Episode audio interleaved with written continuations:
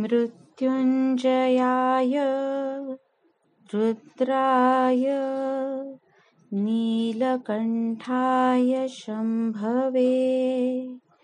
अमृतेशाय शर्वाय महादेवाय ते नमः